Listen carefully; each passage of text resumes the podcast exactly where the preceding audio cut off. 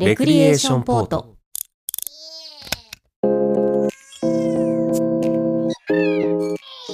この番組は身の回りの些細な出来事や世の中で起きているさまざまなことに独自の視点でスポットライトを当てながらよりよく生きていく術を模索する試作聖地ポッドキャスト番組です。お相手は私武藤翔馬と小宮宮子です。この二人でお届けします9月3日配信シャープ118です。はい。8月最初の週ぶりのはい。丸々1本収録ですね。そうですね。実質夏休みそうですね。でしたが。久々なんでちょっと忘れちゃってる部分が、あのー緊張してます。そう。まあかといって離れていたというよりも、うん。むしろなんか張り付いていたみたいなバタバ気分ではタしましたね。ありましたがね、なあのー。んかこう裏方作業みたいなねそうそう。うん。前回のね、うん。シャープ117の配信がねうん。あのそういうバタバタの都合でうん。定時通りにできなくてね 申し訳ございませんでした。ー申し訳なかったです、はい。本当はねもうちょっと前もってあの1回目1回目っていうかね115116はねうん。かなり意気込んで頑張ったんですけどうん。ちょっと大変でした。前回はね、そうですうね、ん、まあポッドキャストなんでね、うん。そんなリアルタイムで聞いてる人いないだろうと思いつつもやっぱりこう配信したら即ね割と聞いてくれてる人もいるみたいだから、そうですね、まあそういう人のなんかルーティーンにこうちょっと水を差してしまったかなみたいなまあ申し訳ないなと思いつつ、あの朝レクリと言いますけれども、皆さん翌日のうん。朝、午前中に聞くという方が結構いらっしゃるのでね、うん。そこを逃してしまったというそうですね。大変惜しいことをしてしまいました、すいませんでした、はい。ちょっとね次回からはうん、頑張りたいと思います。それでねあの、はい。前回のねアうん。ップした分も、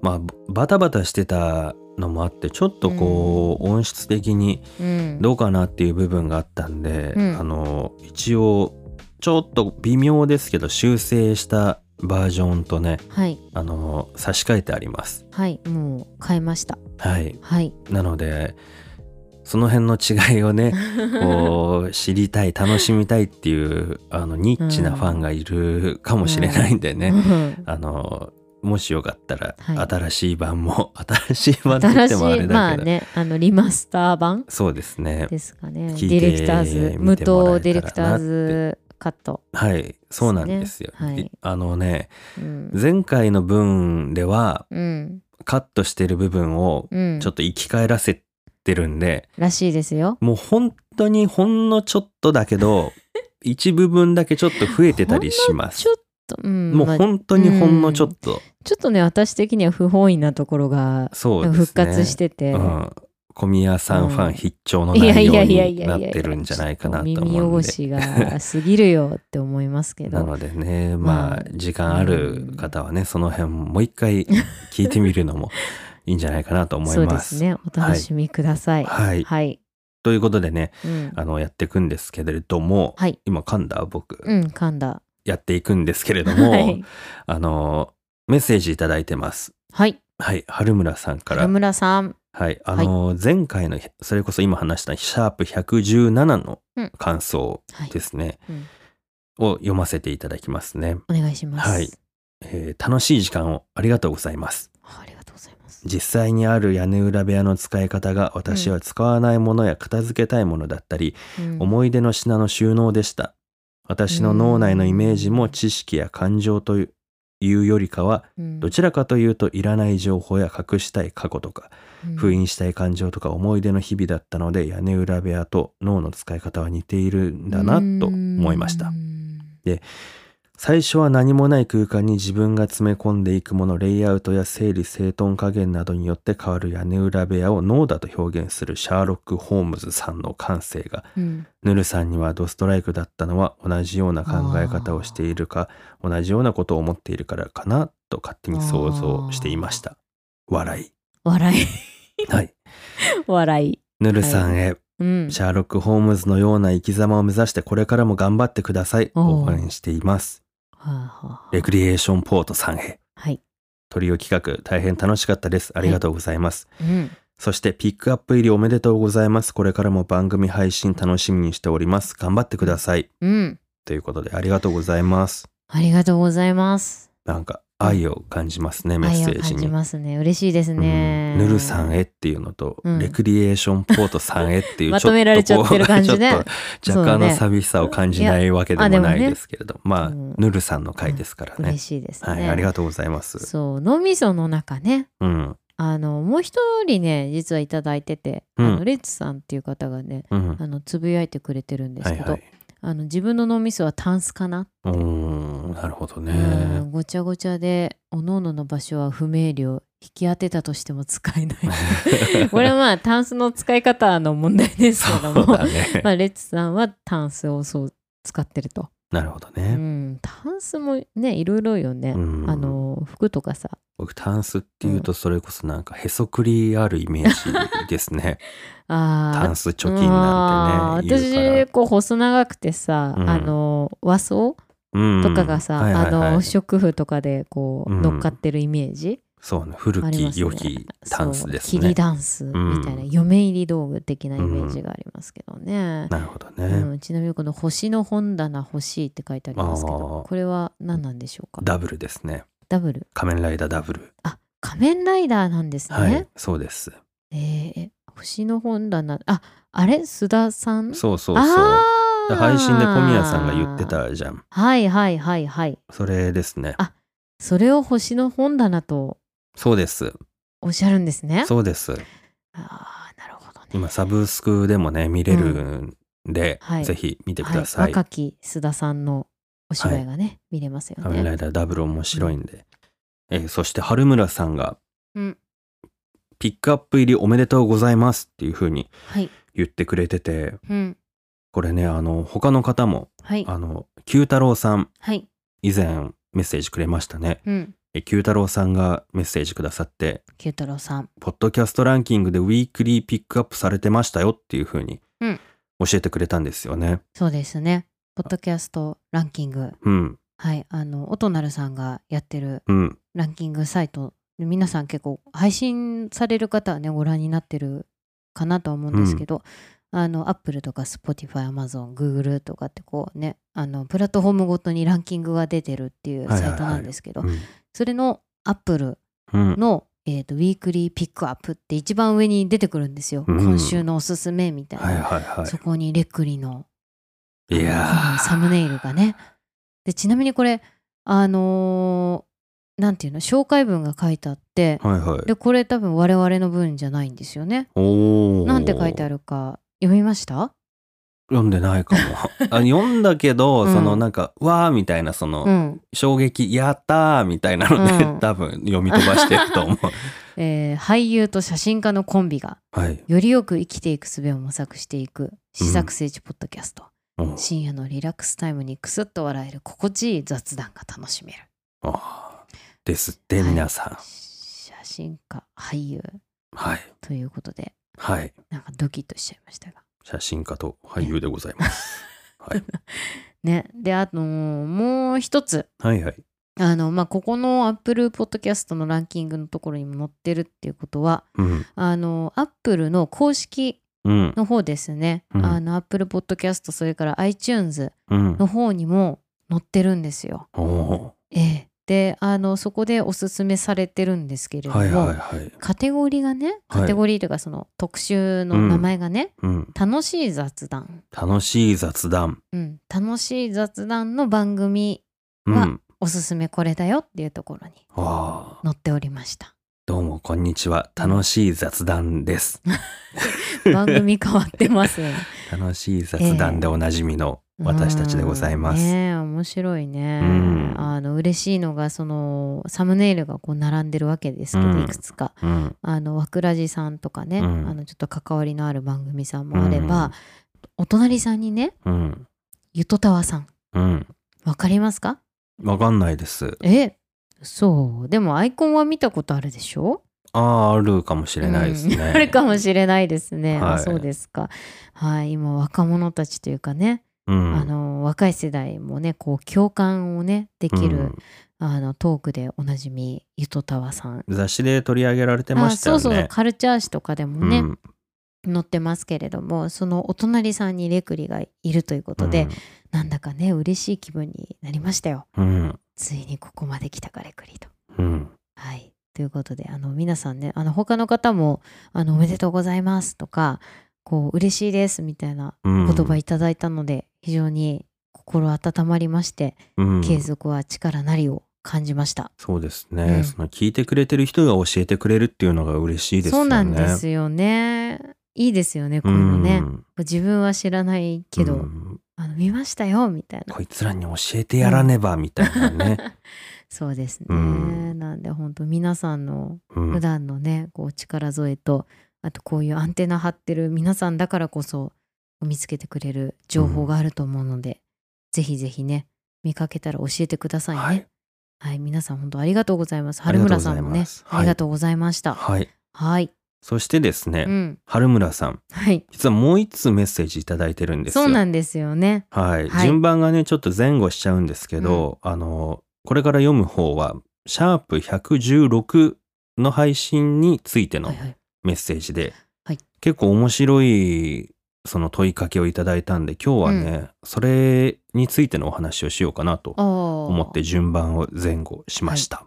はい、じゃあお便りでもあり今日のお話テーマでもあり。はい、はい、では読みます。お願いします。はい、えーレクリエーションポート様楽しい時間をありがとうございます、はい。えー今回のトークに上がった調整役の難しさについて質問をさせてください。うん、ということでこれは前回の時に、まあ、調整役、まあ、ぬるくんが話してましたよね、うんうんうん。はい。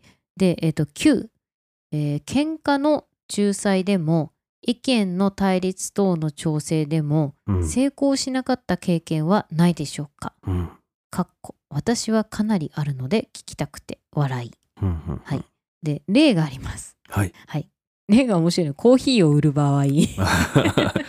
問題みたい。うん、そうね。えっ、と、冷たいコーヒーを売りたい A と、うん温かいコーヒーを売りたい B がいた場合。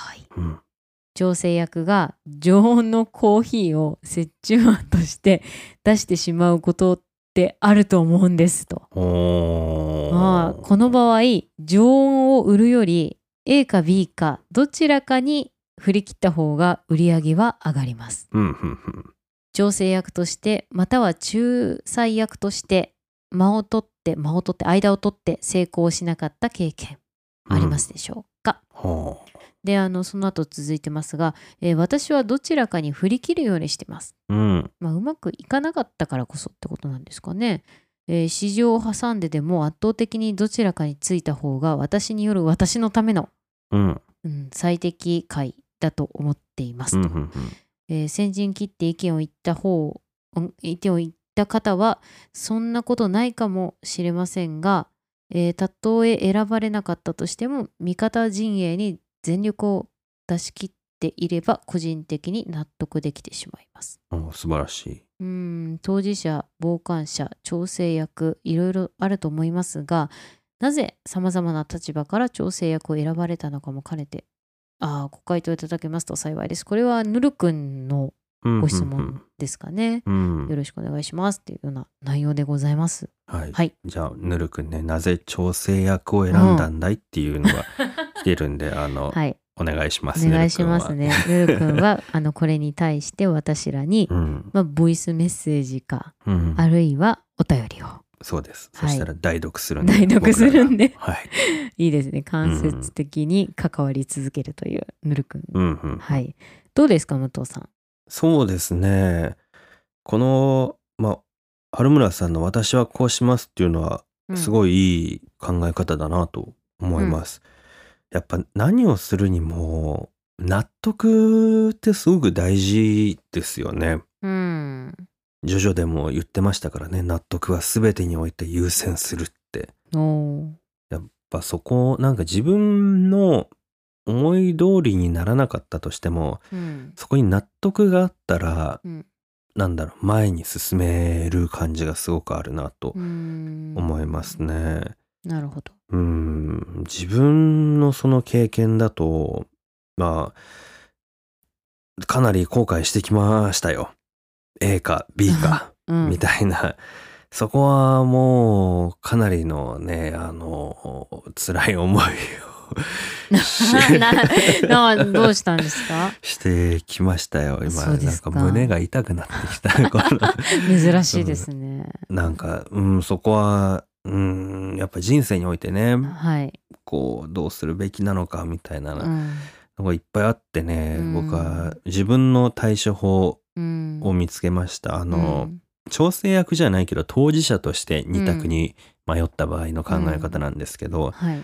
A か B か悩んだら、うん。その二択から目を背けるということを意識してますね。おそのどっちかから選ぶっていうのはすごく視野が狭くなってるよなと思って、でその二択の中に自分の正解ってないなって思うことが多くて、うん。うんだからそのあ二択だこれと思ったらもうここに自分の答えはないってもうすぐもううん思考をショートカットしてそう思うようにしていて。うん。A か B じゃなくて1を探そうみたいな。うん。その違うベクトルの方に考えを持っていくっていうことをしてますね。うーん。僕の経験で自分にとってのうん。考え方アプローチとしてうん。ということをうん。やってますね。なるほど。まあそそれを経ての結局じゃあどうしようかなに回ってくることもあるんだけどうん。まあ一周してから来るとまたこう見え方が違ってくる部分もあってうん。その数にはじゃあこれは A の方がいいなみたいなのとかはあるうんで、ん。その迷ってる時にすぐ決めようとしないで一旦違う方を見るというのはうん。僕は個人的に考えてることですね。うーん。調整役の経験は僕あんまりないんですけど、うん。調整役になるとね僕心がなくなってっちゃうんですよ。まあでもそれはいいことだと思いますけどね。あそうなんかうん。すごい冷たくなっちゃう。それは、え、なんでですか？ごえなんか合理的になってしうまう。ん。まあでもそれが調整役のやることですからねまあ、。そうなんだけどさ、うん なんかさ その小宮さんもねご存知かもしれないですけど、はい僕なんかさ心の冷えていくスピードがすごいんですよ。そう、うーん、どうなんでしょうね。個人的に自分でそう思っていてうん。そのなんだろうなこれをやるって決めたらはい。どこまでも冷酷になれるタイプの人間だなって自分で思っていてうん、冷酷、冷酷、えー人を捨てるみたいなことですか？人の心を無視できるおーえそんな非常なことをしたことありましたっけ？ああじゃあ小宮さんの前ではないのかな。うーんなんか無無視してるっていうか多分考えてないみたいな嘘。感じなんじゃないの？それって。単純にただの無神経じいやゃんわかんないけど。自分の感覚として考えた末に、うんうん。なんだろう踏みにじるみたいな部へーあるなと思っていてそこが自分では嫌だなそうと思っそういう自分が嫌だから、うん。うん、そういう立場になるのを極力避けてるうん。部分はありますかね。だ部外者あになろうとしちゃうかな。部外者になって外からなんか、ーうん。いやでもさみたいな、こういうのもいいんじゃない？みたいな。いヤジ飛ばしてるみたいな感じ？う。ヤジの中にちょっとこう、う解決の糸口、これない？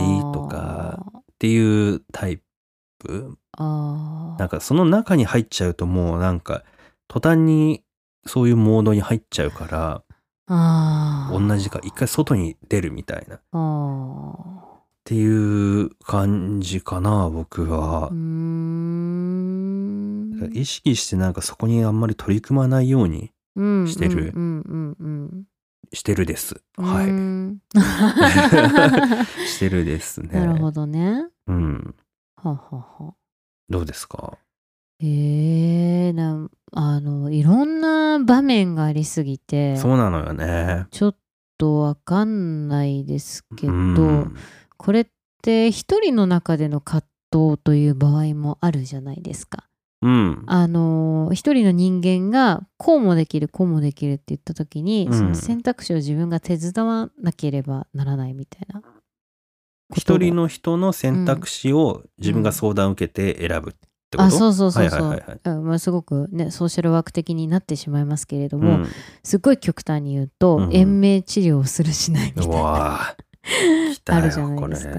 スーパーヘビーな 話題が。とかはあはあはあ。目の前の1万円をうん。今日全部使うか小刻みに使うかみたいな。全部使う、って言った時に、うん。少なくともこれ調整役って自分じゃないところに決定権があったりとかうん。自己なんていうんですかね。自分の結果じゃないと思うんですよ。ああ調整役が決めた結うーんてかか責任が自分じゃない場合って私は捉えるん果ですけどああなる調整役って。はいはいはい。だ例えばその監督とかディレクターとか責任者であれば、うんそれは自分が、うん。えー、と主導権なのでうん。調整役の必要はないかなと。あ自分が監督とかの場合、うん。うんはいはいはい。トップであれば。なるほどね。たまにいるんですよね。あのトップのくせにうん。調整してくる人。おー。どどれにしようかみたいな。その意見を聞いてるよっていうそのアピール、うん、聞いてるようならいいんですけど、うん。こう世の中いろんなね決められない会議リーダーってこと？とかがそうそういろんな集まりがあるじゃないですか。うん。私もよくよくもう仕事ねもう年中会議に出るわけですけれども、うん。その会議の一番偉い人がさうん「はいじゃあ誰々さんどうですか？誰々さんどうですか?」ってうん。端から意見聞いといてさ「はいいろんな意見が出ました。どうしましょうかね」みたいな。う。ん。でこう待つんですよ、うん。だからそれってトップがやることじゃないじゃないですか。あ俺についてこいっていうのがトップじゃないですか。わなんかぐさってきちゃうな。でそれに賛同できる人たちが集えばよくてうん。でそれに賛同できなかったらそれに対して議論すればいいんだけどうん。っていうね。今何言ってたかあのさちょっと全然関係ない話していい、うん。はいはい。あのいやすごい私事であれなんですけど過去のね、そのお付き合いした女性との話なんですけど、はいはい。あの買い物をする一緒にスーパーで買い物すると。うん。でカゴを相手が持ってたのよ、うん。でこう買ったものとか入れてくわけ。うん。で重いだろうなっていうか、まあ、荷物、ん。僕手ぶらだしリュックだから、うん。あの持つよって言ったの。うん。荷物持つよカゴ持つよって、うん。そしたら相手がいいよって言ったの。うん。あそうと思って。うん。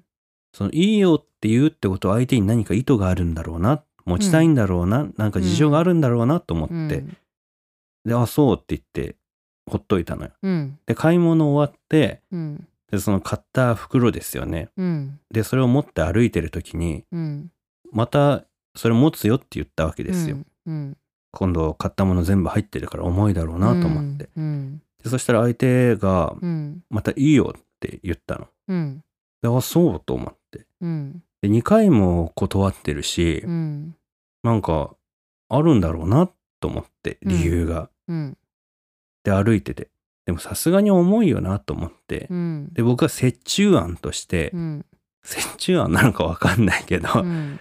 じゃああのーなんか半分あそこのところまで行ったら交代しようよって言ったんですよ、うんでそしたらその相手が、うんいやこういうのは普通男の人が持つけどねって言ったんですよ、怖い。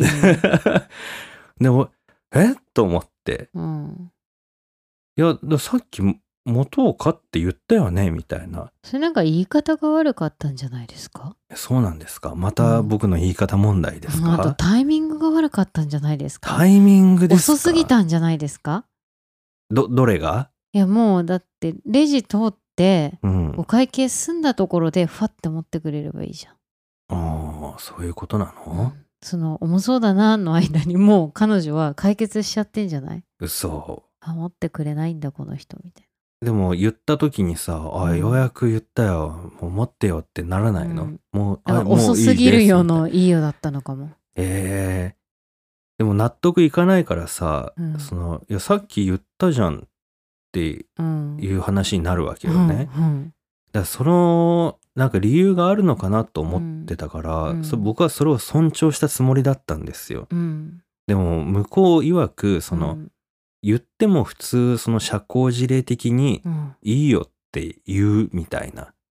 ええでその口だけだと思われちゃったの持つよって言っってその相手から手に取るみたいな動作がなかったからっていうのがあって。フェミニズム？そうなの？なんかわかんなんかその時に僕結構人との関わりの中で割と意見を聞きたいんですよ。うん、その自分でなんだろうなさっき言ってたリーダーみたいにさ、うん、もう自分で決断してついてこいみたいなタイプじゃなくて、うん、どうどうどうそっかじゃあこれにしようかなみたいな。一応その意見を。調整役じゃん。あそうなの、うん、調整役？調整役じゃないの？それ。調整役的気質ってこと、うん、でも最終的に自分で出た中から選ぶだぜ。自分で。ああなるほどね一応その聞いてはいるけど、ね、そうそう汲み取れる部分は汲み取るけど、うん、まあ、それを踏まえた上で僕が決定を下しますよ、的マインドです。ああなるほどね。まあでもそのやっぱり戻るけどさ、決定をするのは自分だから、そうだな、まあ、調整というよりは、まあ、ヒアリングした結果ってことですよね。まあ、いくつかその蓄えた結果最終選択をしているっていうそうそう。だからさっきのその、うん、皆さんどうしましょうか？こういう意見が出ましたね、うん、みたいな、とはちょっと一味だけ違うみたいな、うん、一応答えは出すけど、ね、でもヒアリングはするわけよ。まあその何をしたいかっていうのがさちゃんと筋が一本通ってればさ、うん、そのどんだけ意見聞いてもさ、うん、選べるのよ。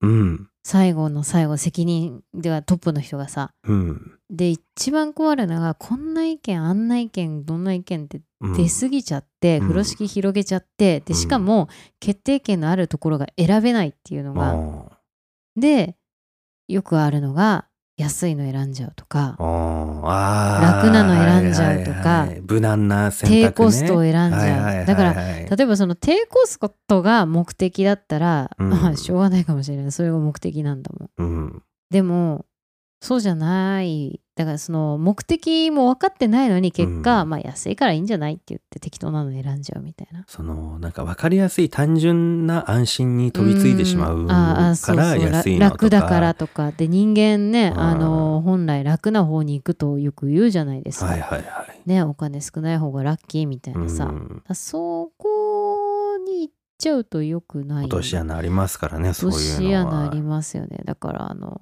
この春村さん出してくれてるコーヒーの案だと、うん、えー、っとまあそのどういう前提かとかコンセプトかっていうのがまずね、きっとあったら、まあ、選ぶ一つ要素としてあるし、うん、えーと、この売り上げが上がるっていうことがゴールなのか否かっていうのもあるじゃないですか。うん、お店のコンセプトに合ってるかどうかもね。うん、あと天秤にかけなきゃいけないよね、うん、あのこっちの方がいいんだけどでも売り上げ落ちちゃうかもしれないな、うん、でもその分ここでカバーできるかもとかっていうその一個の要素じゃなくて、うん、あでもこれやっとけば後々こっちにチャレンジできるんじゃないとか、初期投資としてやっといてもいいんじゃないチャレンジだよっていうのもありだし、で、まあ、少なくともその調整役は話を聞く。でその根拠エビデンスは何なんだろう。を、で熱量とかそのまあ、それぞれの思いとかを聞いて、はいはいはい、で最終決定をする人が多分いるんだと思うんですけど。調整役の上に決定役、うんまあ、いるとしたら、うん、その人との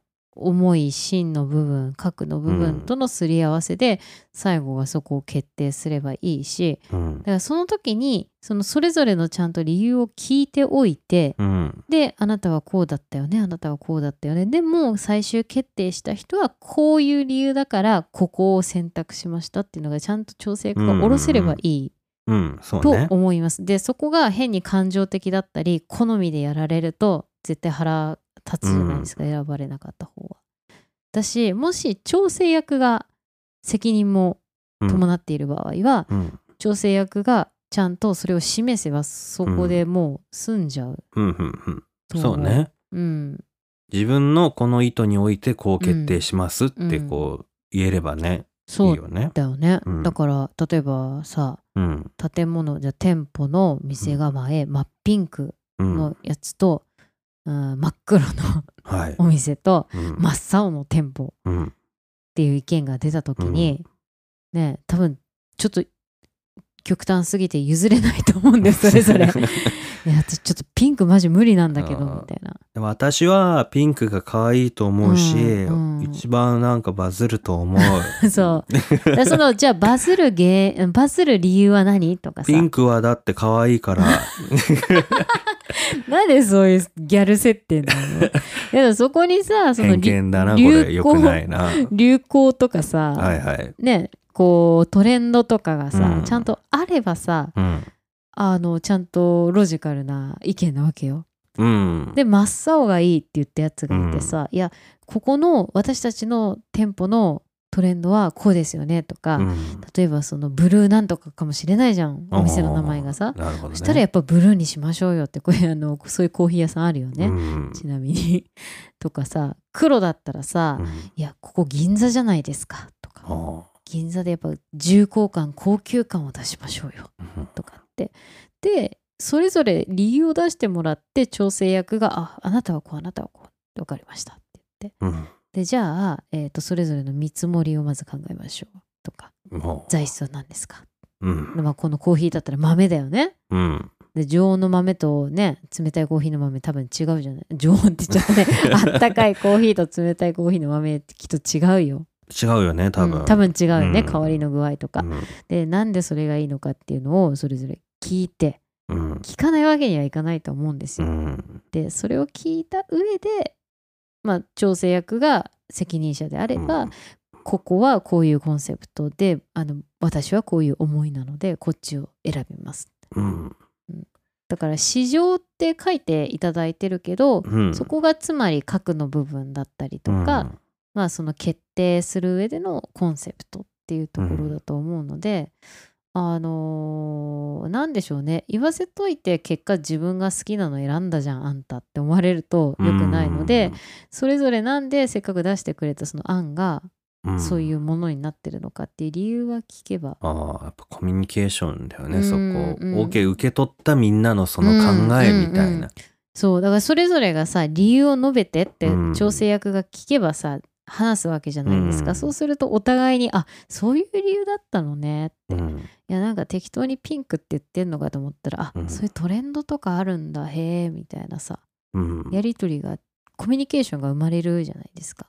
僕もだから説明したんですけどね、うん。その考えがあって、荷物を持ってんのかなってっていう、うん。それが言い方なんじゃないですか、そうなのかな、うん。その難しいよね、うん、でもなんかそういうタイミングだったのって聞けばよかったああいやなんかその言う言うにはその、うん。口だけだと思ったみたいな、なんで口だけだと思ったんだろうね。そ。の持つよって言うけど持たないからっていうあーもう手出してほしいんだ。そうそういうことらしいですなんかお財布みたいだね。ああなんかそれも言ってた、うん。社交辞令みたいな感じで一回は断るじゃんみたいな。財布も出さないけどえー出すふりするじゃんみたいな、とすごいそのその方の中でのこう社交性社会性がそこにあったということですよね。うん、だからそこも話したの。いや、うん。この関係性でうん。そういう社交辞令とか必要ないと まあ確かにお付き合い思ってましたみたいなお付き合いしてるからね。うん。そこの間でだって、うん。いやいいよいや持つよ、うん。あじゃあ、うんどうもみたいなしないじゃんみたいな、っうんていうだいぶねあの市場を持ち込んで申し訳ないですね。そうだね。市場に巻き込まれてるんだろうねいう武藤さん。ことでねわかんないあでも。うん。の非常にねあのでもまあ結論としてはね、はい。あのコミュニケーションだよねっていうのと、納得できるっていう自分の中の納得するためのうん。その何かを持っておくといいよね。うん。そうですね、うん。軸があるのが前提で、で軸があればどんな意見聞いてもうん。うん多分ふんふんって思えるしでももしそれが自分の求める軸っていうかね、思うところに近い新たな発見だったら、うん、そっちでもいいわけですもんね。そうそう。あなんかこっちがいいかもとか、そうなれたらいいよね。うん、柔軟にね、うん、そこですね。なんかここは気に入らないけど、でも自分のやるこの作業には、うんそのなんか変わりはないから、うん、これを誇り持ってやるとか、うん決まったものはもう全力で取り組むみたいな。のがあるとね。いいですね。どう自分を納得させるための装置と周りの、うん周りの心を納得させるためのコミュニケーションそうだね。ということですよね。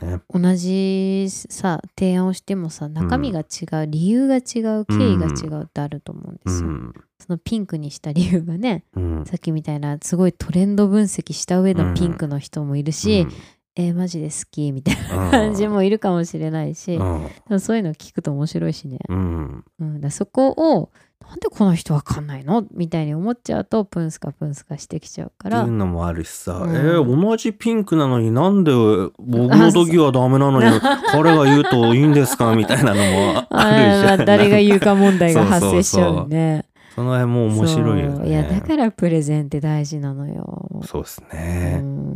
日本人はね、その主張するのがね、ね。弱いってうん。常々美言ってるんで美ね。苦手だから。その辺もね、こうう、ん、レクリに通ずるそうですテーね。マでね。ああだからあれよ調整役は試作整地させるべきという。ああ、みんなこの配信聞いて鍛えてこうな。その主張する力な みんな。で調整しよう。平和になれるかうね。んどうでしょうね。まあでも振り切るのもね、うん大事なことですから。そうそうそう。結構あの時代を変える時とか、うん。あの新しいことやる時はもう絶対反対が出て当たり前だから、もうちゃぶ台返してでももうね大荒れしても、うん。あのなんなら自分でよく分かってなくてもうん「えいやと!」って言ってうんとんでもないことをやってしまうっていうのは一つ振り切り方としてありあのそうねです。歴史上の人物がすごいいい例だよね、そうそれこそ。そうだね。そうだよ。大河ドラマのあの真田丸とかすごい面白かったからね。そうなのよ。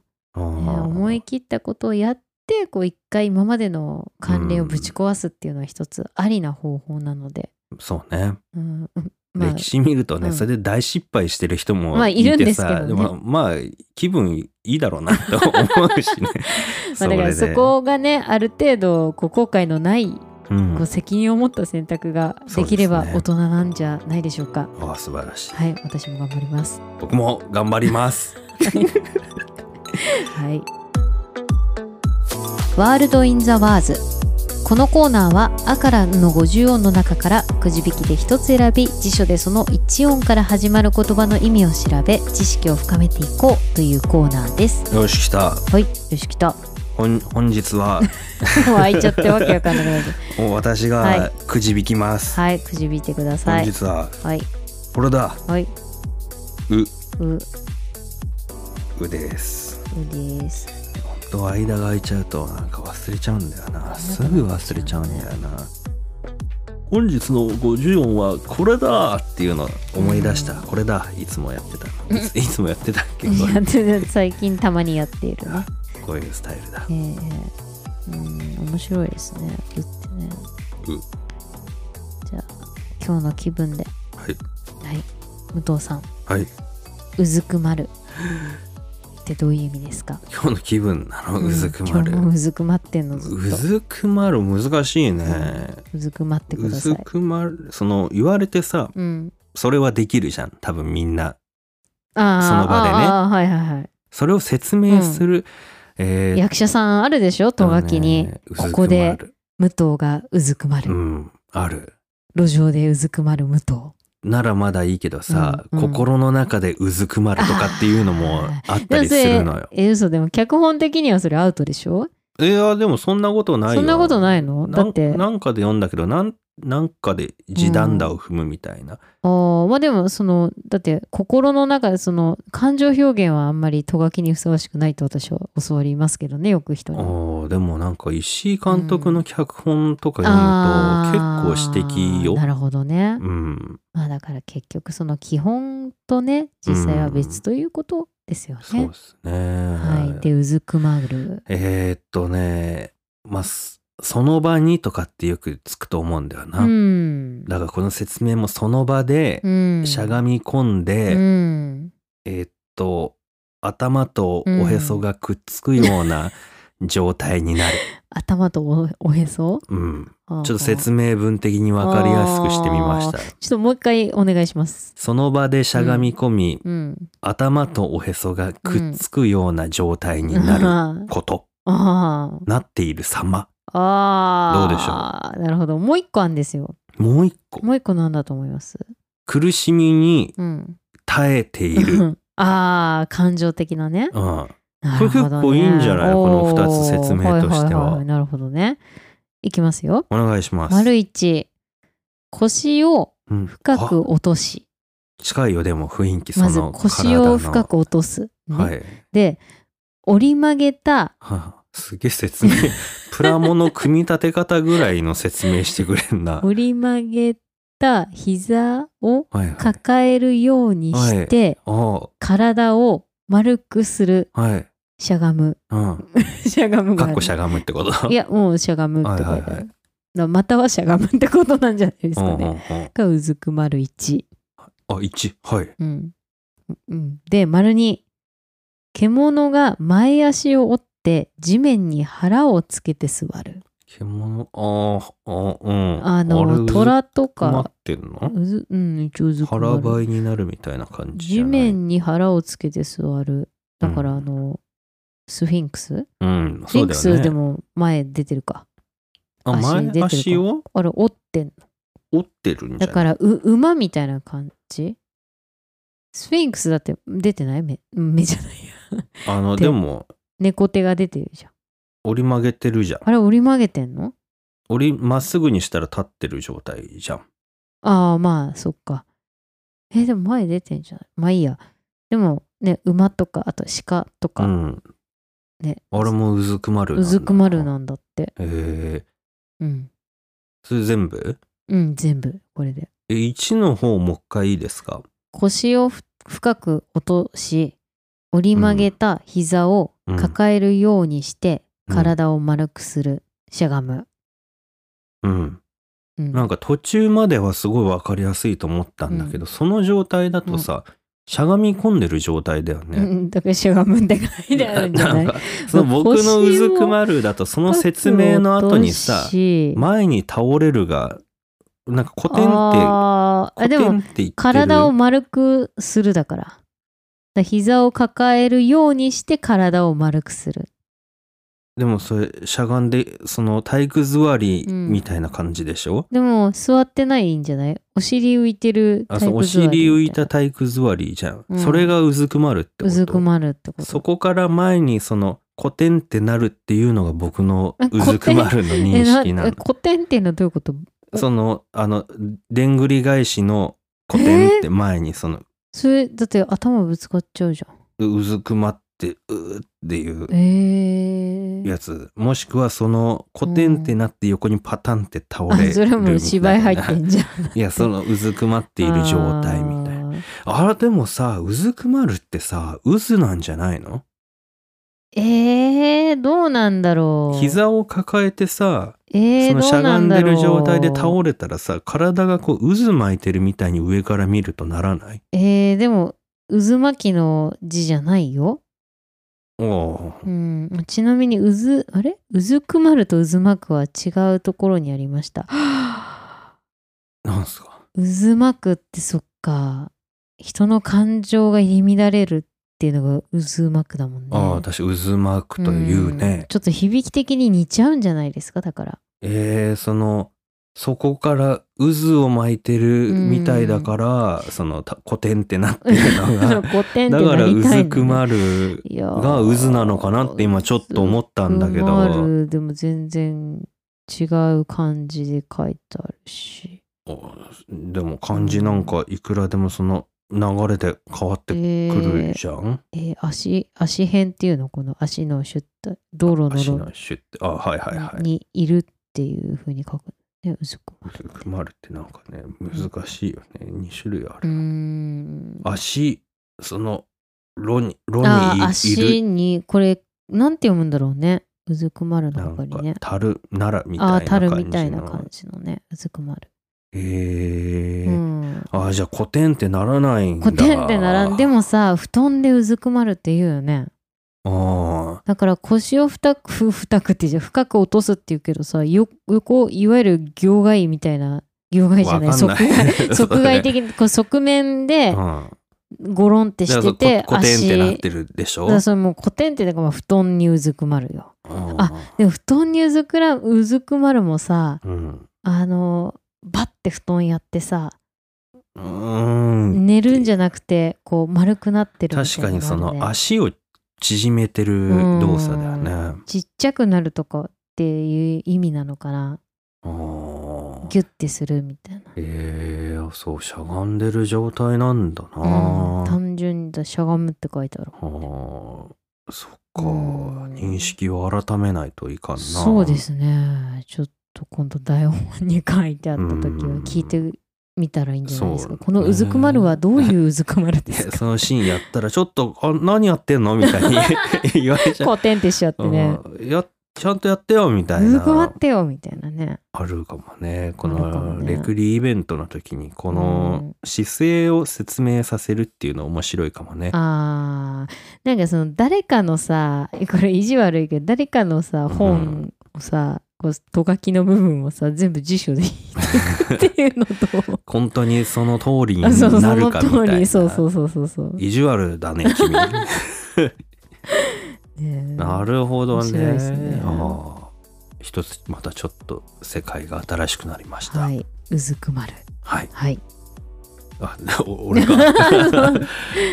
ということで今回は「う」から始まる「うずくまる」でした。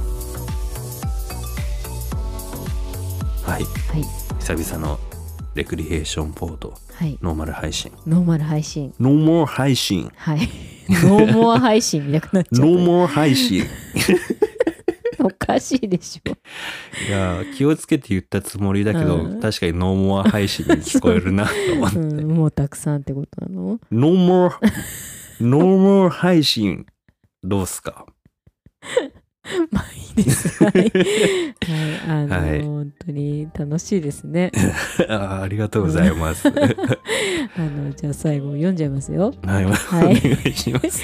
えーレクリエーションポートでは皆様からのお便りをお待ちしております。はい。えー番組の感想、お悩み相談、私たちに試作整地してほしいことなどなど、公式サイトのメールフォームからお送りください。お悩み相談だったんでしょうかね、今日のはね。参考意見みたいなあ参考感意見、おじですかね悩。み相談ね、あの、うんもらってみたいですね。答えられるかわかんないけどね一生懸命でも考えます。そうですね。真剣には取り組みます。あの意見の一つとしはいてうん捉えていただければと思います。すごい予防線張ってるね。一生懸命やりますあのでねお待ちしております。誠意で示していきましょう。はいはい。真心一番でやってるんで。今回も最後までお付き合いありがとうございました。はい、ありがとうございました。それではまた次回。はいバイバイ。バイバイ。